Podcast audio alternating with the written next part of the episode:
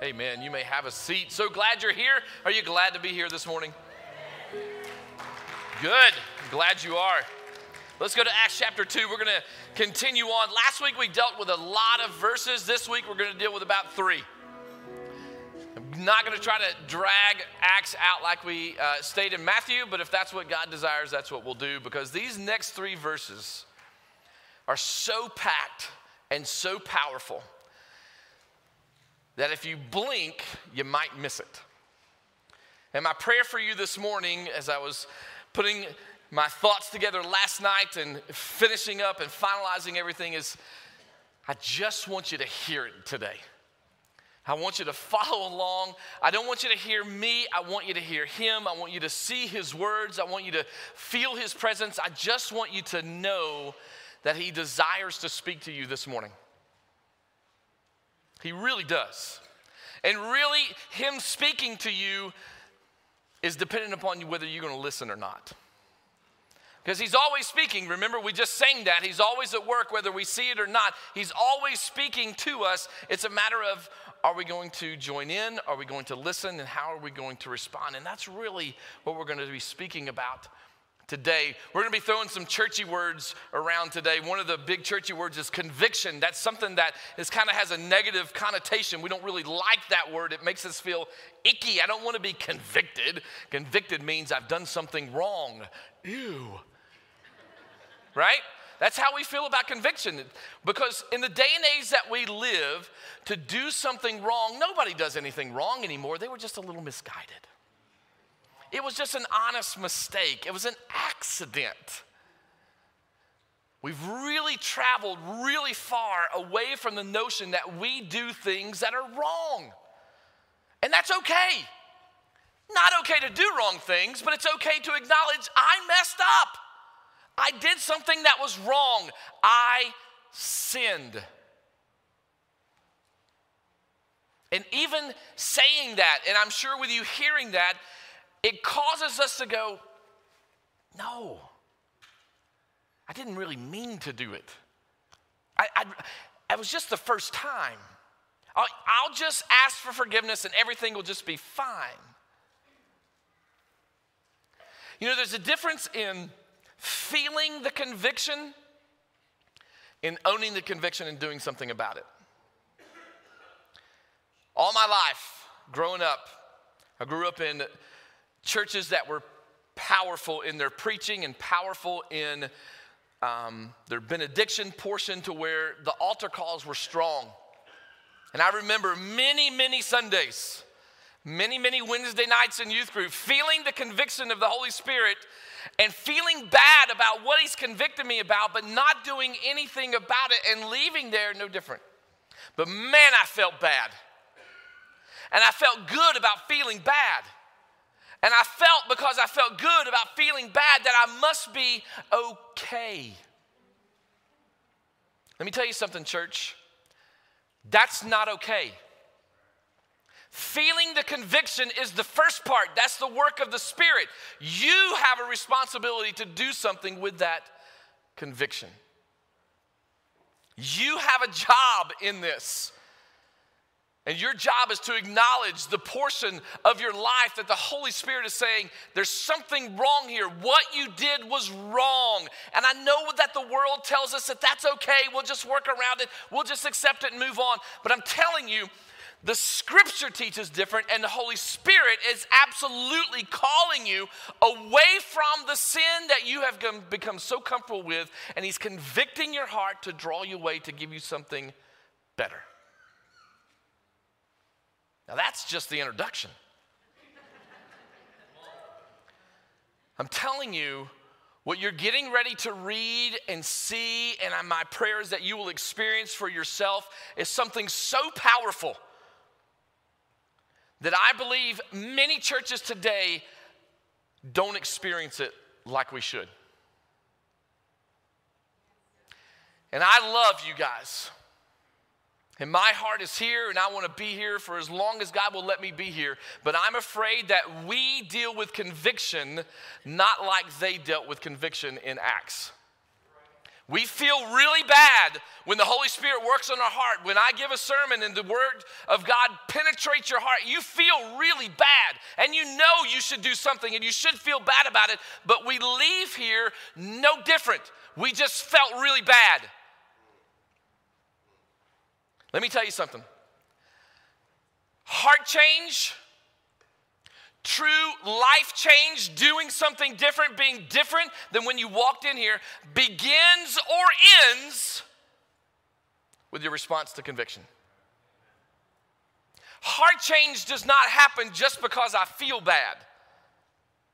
And you should feel bad. One of the greatest things I've ever heard.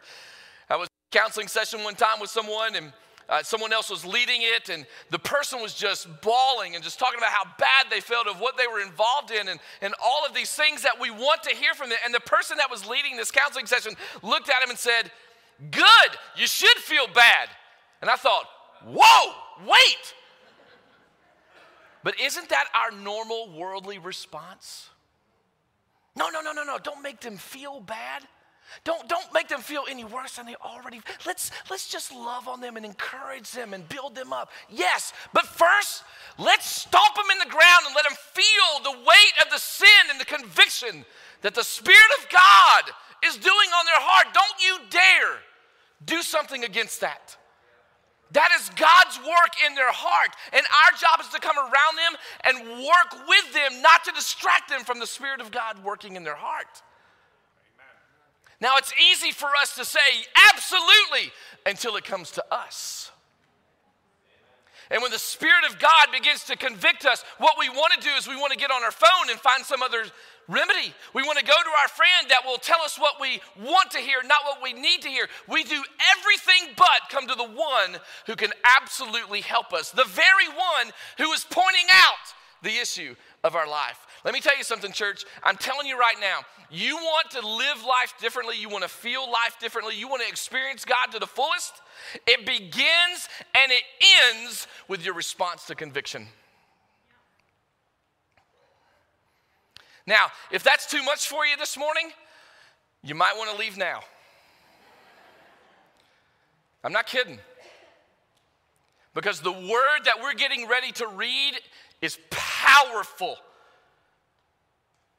It is powerful. If you remember what we talked about last week, Peter gave this eloquent, wonderful discourse. He basically gave his testimony. He talked about what he already knew from Joel. He tried to connect with the people because of what they should have known. Then he gave his personal testimony of what he experienced through Christ, what he saw, what he felt, what he learned, what he knew and he just laid it on the line and he told these Jewish people who follow God, but they were the very ones who took Jesus to the cross. And Peter said, That was a mistake. That was wrong. Sometimes we need to hear that we've done wrong. And let me tell you, I don't like that. I can hear that I was wrong from a lot of people, but when I hear my wife tell me that I was wrong, my world comes to an end. And she don't even have to tell me that I was wrong, she just has that look. Y'all laugh because your own spouse has that look. I have one that I can just flash at her and she just knows. Why is that? Is that really about their look, or is it really the conviction in our heart that we already knew we were wrong?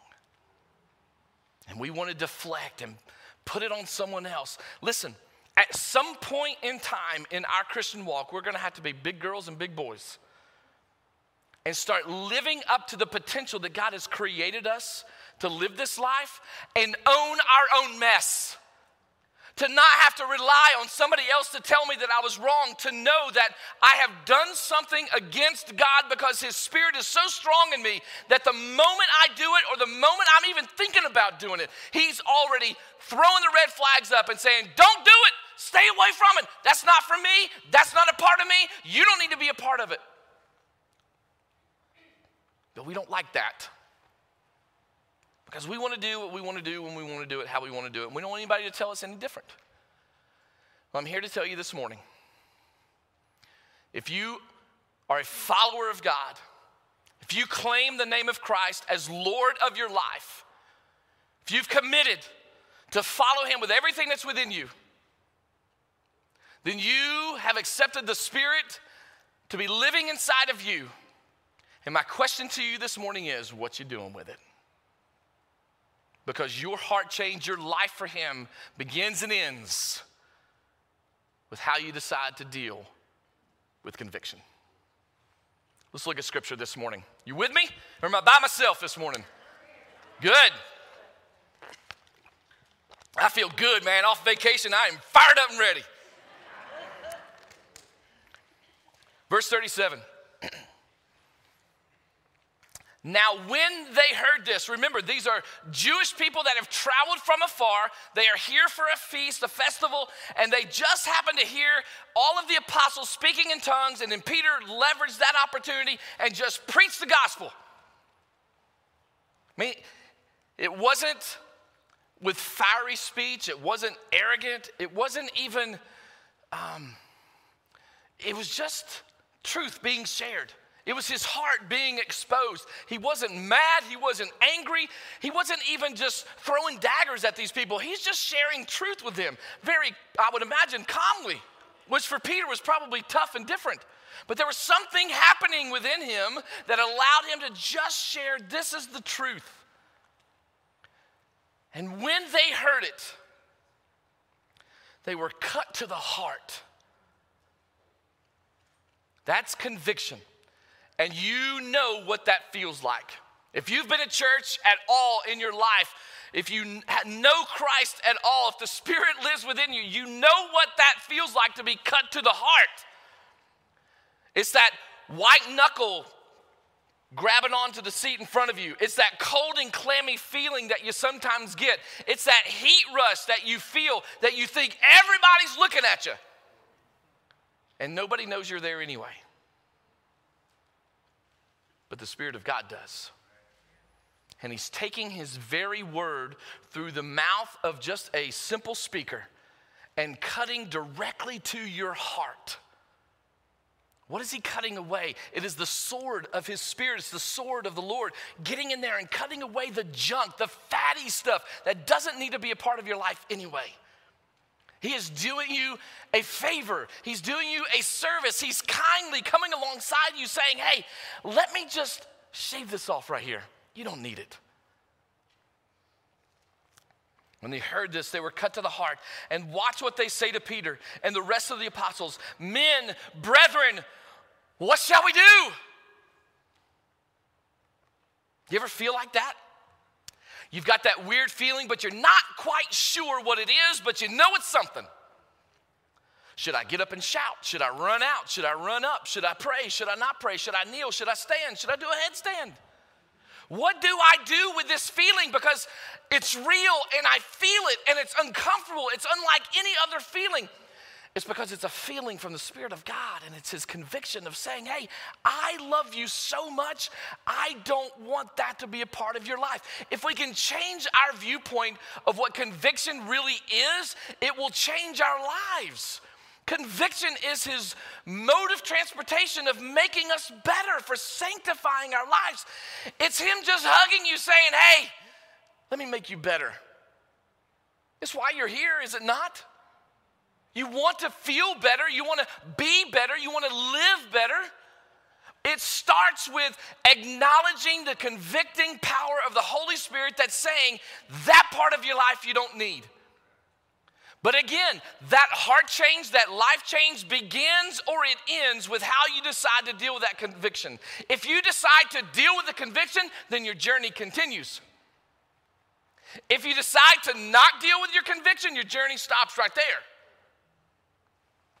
Not that you're done with your journey, it's just gonna pause for a little while until you get rid of what he's convicting you of. Watch what Peter says, because these people, again, they went from accusing them of being drunks or not knowing that they knew what they were doing, they were confused, to acknowledging that these are men and their brethren. Big title change there, it's a, it's a big deal. They say, Men and brethren, what shall we do? Watch what Peter says to them repent. Big church word, by the way. Here's what repent means stop sinning. In case you didn't hear that or catch that, and maybe at home you, you weren't able to see that, let me just say it to you because I, I don't. Stop sinning. That's what repent means. It means to own up to the fact that I'm doing something against God's Spirit that is wrong and I need to stop. But I don't want to stop. It's so much fun. It feels so good. And plus, can I just ask for forgiveness later? Sure. But you keep doing it, and there's some verses in scripture that talks about you keep sinning and you keep sinning and you keep sinning, and at some point, the sacrifice kind of doesn't cover that anymore because you're intentionally and willfully sinning now. He says, repent. Do a 180. Turn away from the sin and self that you're involved in and turn solely to Christ. But he doesn't stop there. He says, Repent. Let every one of you be baptized in the name of Jesus Christ for the remission of sins. He says, Not only should you repent, let go of your sins, stop sinning, but you should be baptized to acknowledge that your sins have been forgiven. I know when you read that, there's a lot of um, churches out there that believe that you have to be baptized to be for your sins to be forgiven. We do not subscribe to that because I believe that's teaching a little bit differently here than the way that it reads. It simply means that when I am baptized, I am acknowledging that the work that Christ did on the cross to the forgiveness of my sins was enough and complete. And so I'm going to acknowledge with my mouth and then physically be buried in the water to rise again new and clean, just like Christ was buried and rose with a new life. It's an acknowledgement of the change in my life. And then you shall receive the gift of the Holy Spirit. Now, this is kind of where it gets a little weird for us, right? We got a ghost living in us. That's, that's not what that means. That's not what that means at all. It is the Holy Ghost, but it doesn't mean ghost like we think that we watch on TV. It is the Spirit of God is his essence of who he is lives within inside of us and guides us. He informs our thinking. He empowers us to speak when we are, are, needed to speak. He gives us the strength and the energy to do and to accomplish things that we cannot do and accomplish on our own. It is he who gives us what we need when we need it to accomplish his plan and his goal. This is not meant to be read that they were going to be able to speak in tongues of everybody else. It is not meant to be read that they were going to all be able to do special things. It just means that every person who accepts Christ, who trusts Jesus as their Lord, who submits their life to Him, they receive the helper that Jesus talked about. His Spirit will live inside of them and guide them and direct them and help them to accomplish the purposes of God. Verse 39 For the promise is to you and to your children and to all who are afar off, as many as the Lord our God will call. Here's the first thing I want you to see. When we talk about conviction, again, that's that verse 37 of cutting to the heart. It's the realization of my true position regarding truth in Scripture. I want you to think about that because there's lots of passages that we read that we're like, wow, that's me. James chapter 3 is a good book for all of us, a good chapter for all of us to recognize that it talks about our tongue and how we speak. That should be a convicting chapter for all of us.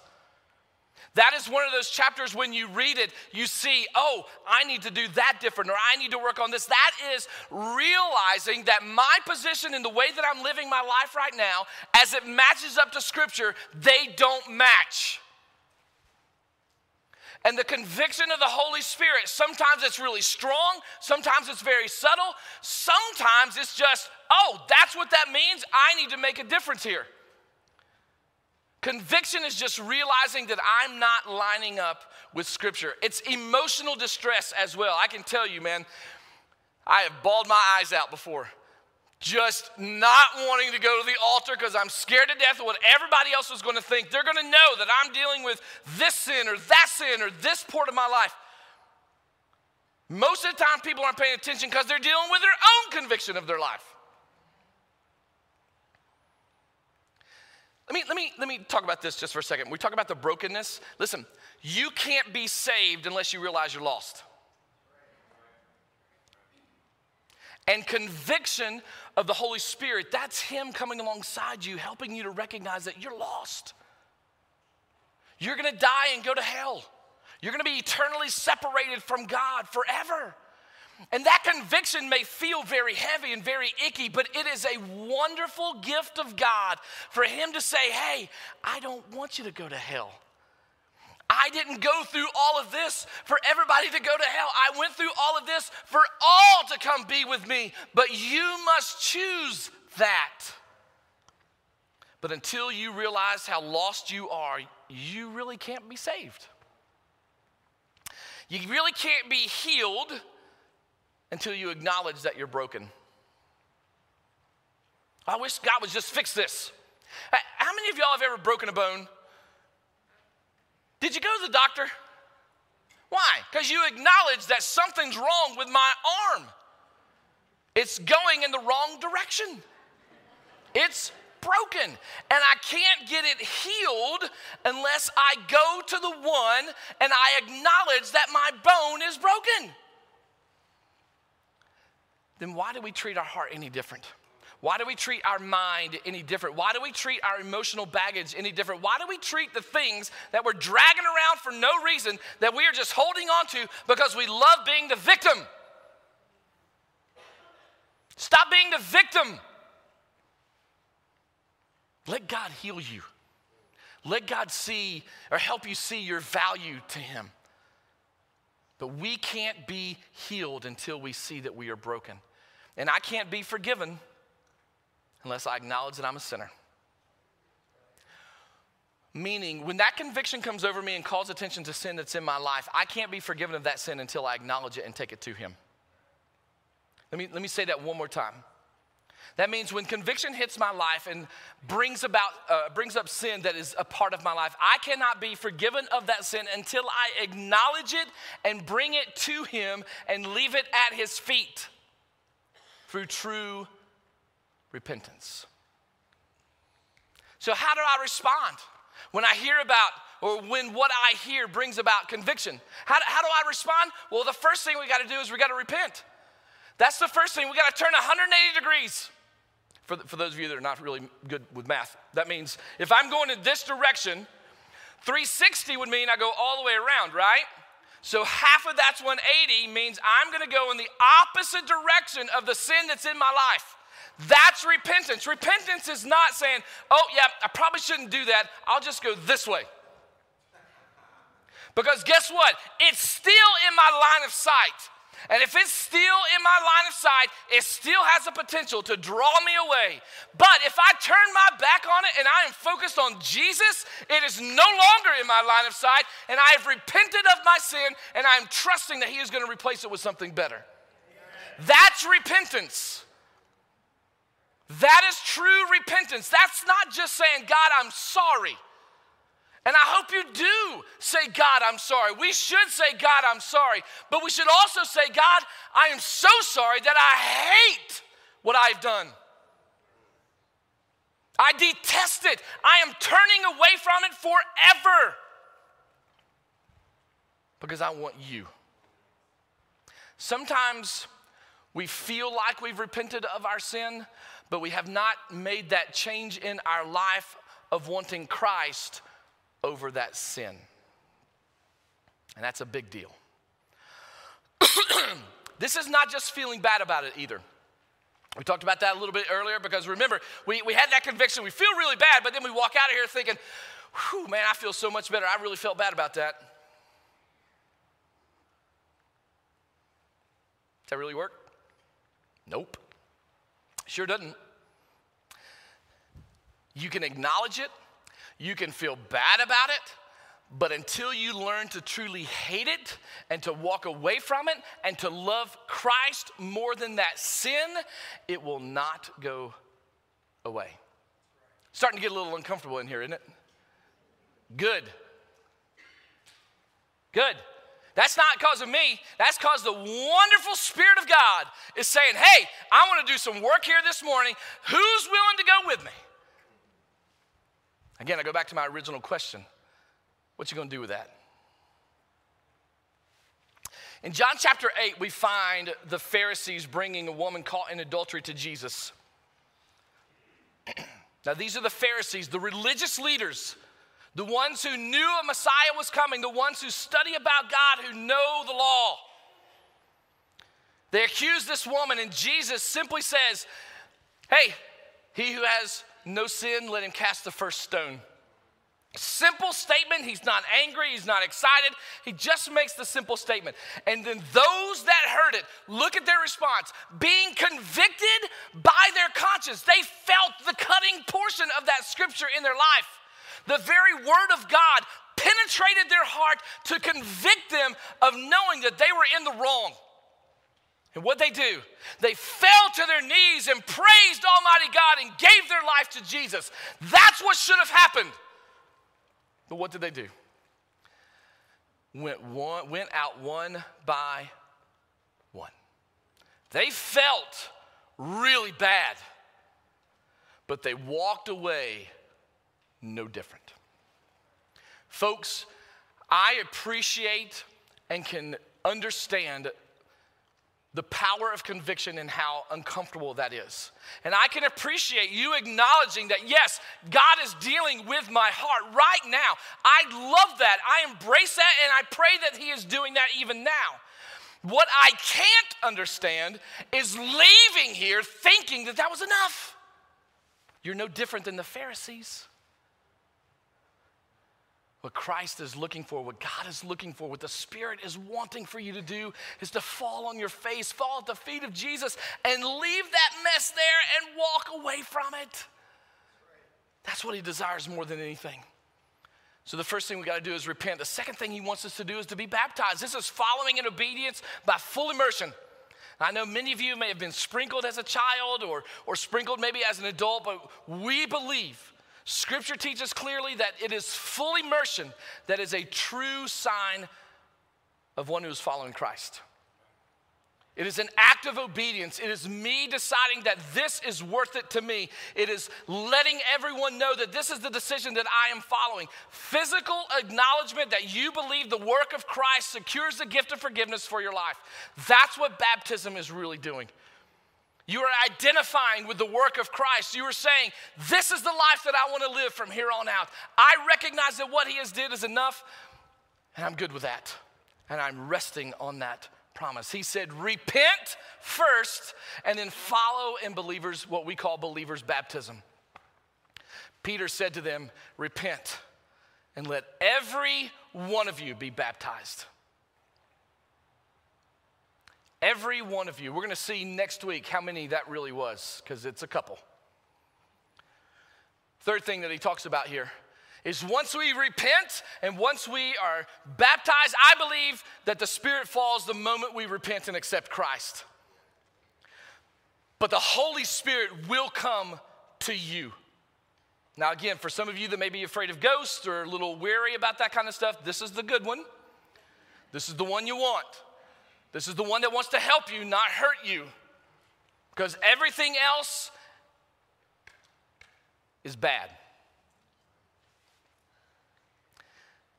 This is the helper that was promised by Christ. This is the one that he said, Hey, I need to go because I want you to have the helper. I want him to come and help you.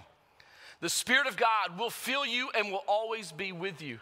Now, there is a whole list of things I wanted to put on this, but that would have made the, the print really tiny on this slide. But listen, He's not just to be with you always. You know, in those moments where you feel like you don't have the words to say, but you want to say something, He can give you those words. That's what He's there for. You know, in those moments where you feel like you can't go another inch or another mile, or you've lost all hope, guess what the Spirit does? He, he restores that hope. He takes you that extra mile. He helps you and empowers you to go a little bit further than you thought you could ever do. You ever wonder about how people endure so many things? Well, a lot of times, people that endure some crazy stuff are those that are following Christ. And it's not because they're superheroes, it's because the Spirit that lives within them has allowed them and gifted them and helped them deal with whatever they're dealing with. Isn't that why you're here? Isn't that what you're looking for? Answers, solutions, help?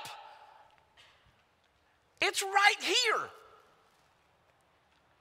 And yet, the moment we walk out these doors, we get right back on our phone or on our laptops or on the internet or calling our friends, going to the wrong source that can truly help us. Romans 15 13. Now may the God of hope, this is Paul speaking to the Romans, the Jewish Romans, and helping them understand here's what you need to know. This God, He is the God of hope, and He will fill you with that hope, but He will also fill you with joy and peace while you're believing.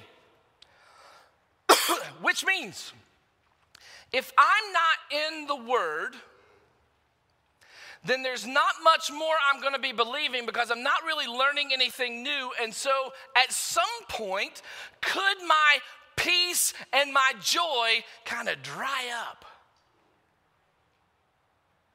Now, that might have struck a chord with a few of you because you kind of feel a little dry. Your joy is not like it used to be. The peace of mind isn't quite happening the way that it used to happen. Maybe, just maybe, you aren't restoring yourself by being in the Word so that you may believe even more than you already believe. This is an ongoing process. We never reached a point where we figured it all out. And Paul is simply saying to them, hey, listen, this is the God that's going to do all that. And He wants to do all of those things so that you may abound in hope. That's what we want because the hope is the thing that's going to carry us to the end and waiting for His return. Some of us aren't going to see the return of Christ. Some of us, a lot of us, most of us probably are going to die. We're going to die. That's scripture. It's not trying to be morbid or weird. You're going to die. You probably may not see the return of Christ with your physical eyes. But it should not diminish your hope one bit because whether I'm dead or whether I'm alive, the promise of his return still holds true, and I can hope in that my belief, my trust, the peace, the joy, all pulls together to bring me hope and knowing that no matter what I'm enduring, no matter what I'm going through, Christ still sits on the throne because he is risen and he is alive. Yes.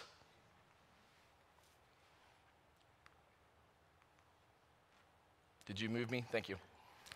Lastly, he says it's meant for all common verses that we know, John 3 16.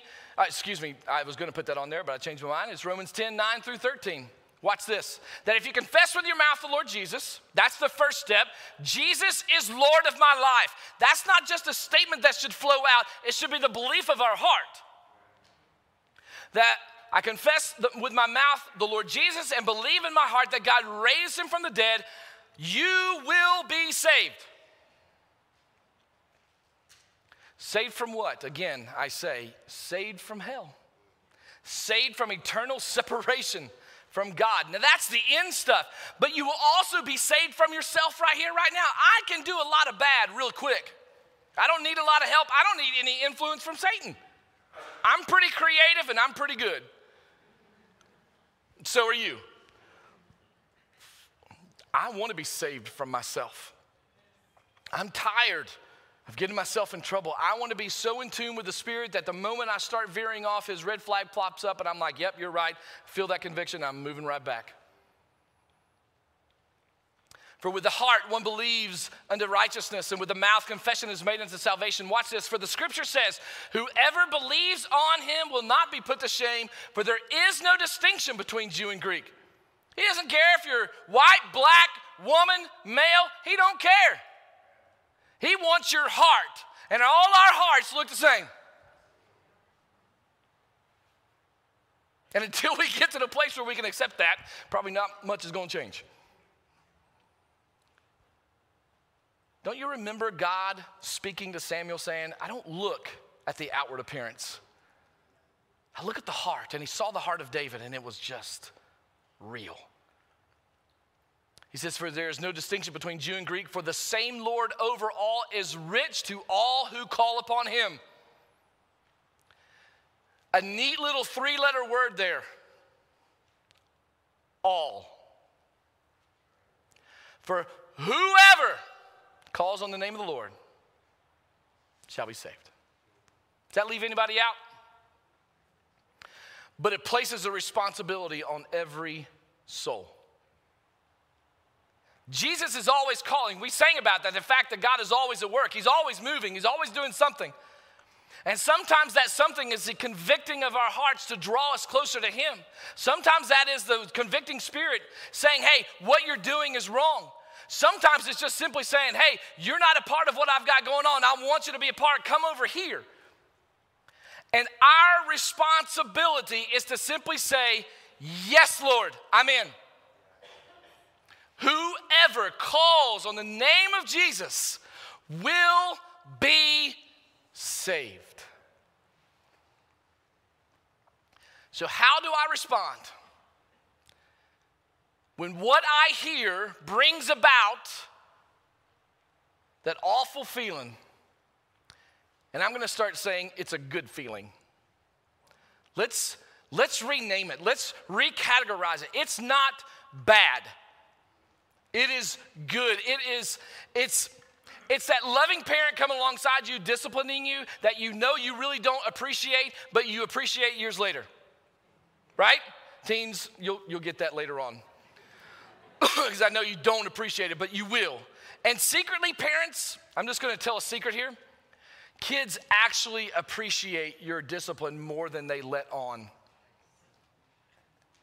Don't let their reactions fool you. You stay the course and you do what you are called to do by God because the same God that I serve is just like a father to me and he does not let up. He is consistent and he is firm, but he is loving and he is understanding, no matter what my reaction is. So, how do we respond? That was extra, by the way. Isaiah 66 says, Thus says the Lord. Heaven is my throne and earth is my footstool. Where is the house that you will build for me? Where is the place of my rest? For all these things my hand has made and all these things exist. Children of Israel are trying to do all these things to say, hey, here's what we've done for you. And God's like, no, no, no, I did that through you, so take a breath. But on this one will I look. You can build the nicest church, but I'm not going to pay as much attention to what I'm getting ready to share with you. You can do the nicest gift to some missionary organization, but if you don't do what I'm getting ready to read, he's not really paying attention to it. He says, The one that I will look, God said, the one that I will pay attention to the most, on him who is poor and of a contrite spirit, Poor, not meaning money poor, but realizing the need for Christ in my life that my spirit on its own is lacking. And a contrite heart, realizing that because of my lacking spirit, I will not spend eternity with Him, and it breaks my heart. That one who realizes the sin in his life will keep him away from God, and he is broken over that sin. The convicting power of the Holy Spirit has gotten a hold of him, and the one that recognizes it, the one that owns it, the one that trembles at his word, that is the one that God will see. He's happy that you feel bad about your sin. He is pleased that you acknowledge the conviction of your life. But if you want to be seen by God, you must be broken before Him over the sin that He convicts you of.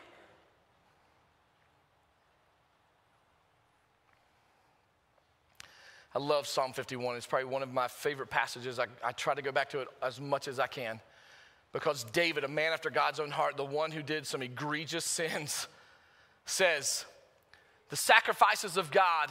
He doesn't care about the burnt offerings. He doesn't care about all the other stuff. What God is looking for is a broken and a contrite heart. These, oh God, you will not despise. which could imply that if I come in any other way, he's not going to be pleased with it. Does that mean you've got to be teary eyed and just sobbing everywhere? I don't know. I don't know how you react to emotional stuff. But I can tell you what the scripture says that unless my heart is broken over it and my spirit recognizes what that I'm lacking, God's not going to be ready for me. God is ready for those who are ready. He is ready for those who are broken and have a contrite and poor spirit.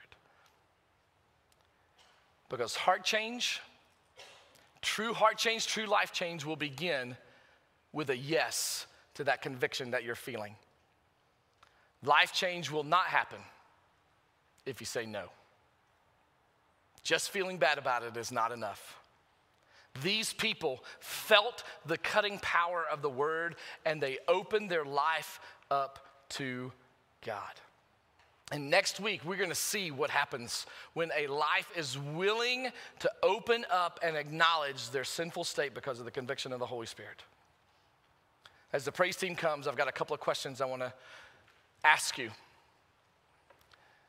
And if God is already, again, I, am not, I know many of y'all think, man, we should, we should do more altar calls. I'm just not a beggar, and I'm not one to do a lot of altar calls because I want you to sit on it. I want you to think on it. I want, when we do an altar call, it means something because you're ready. These altars are always up here. And I know that I don't always do an altar call, but the Spirit of God is always moving. And so you move when you're ready. Don't wait on me. You won't hurt my feelings a bit. But when the Spirit of God is working on your heart, I'm just gonna beg on His behalf please do something about it.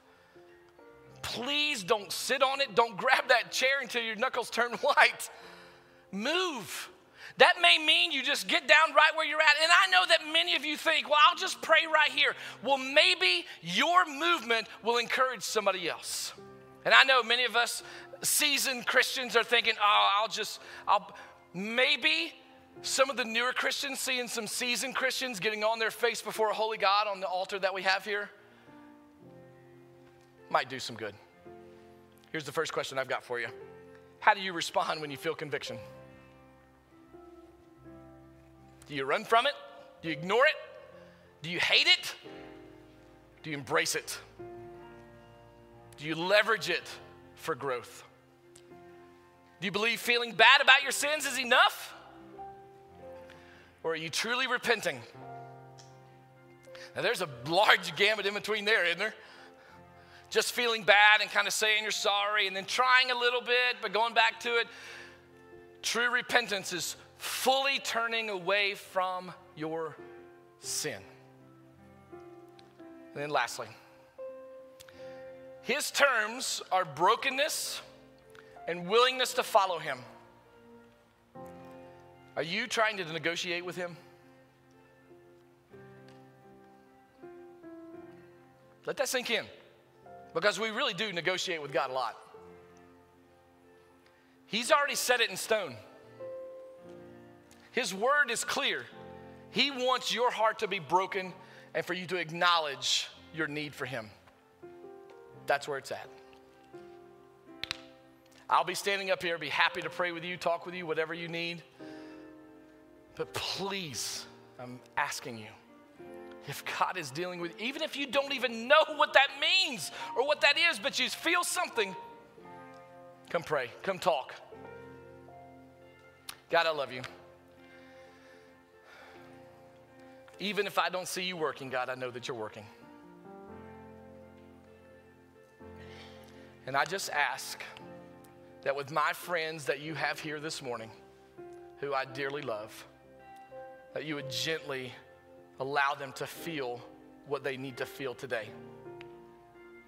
Draw them close to you.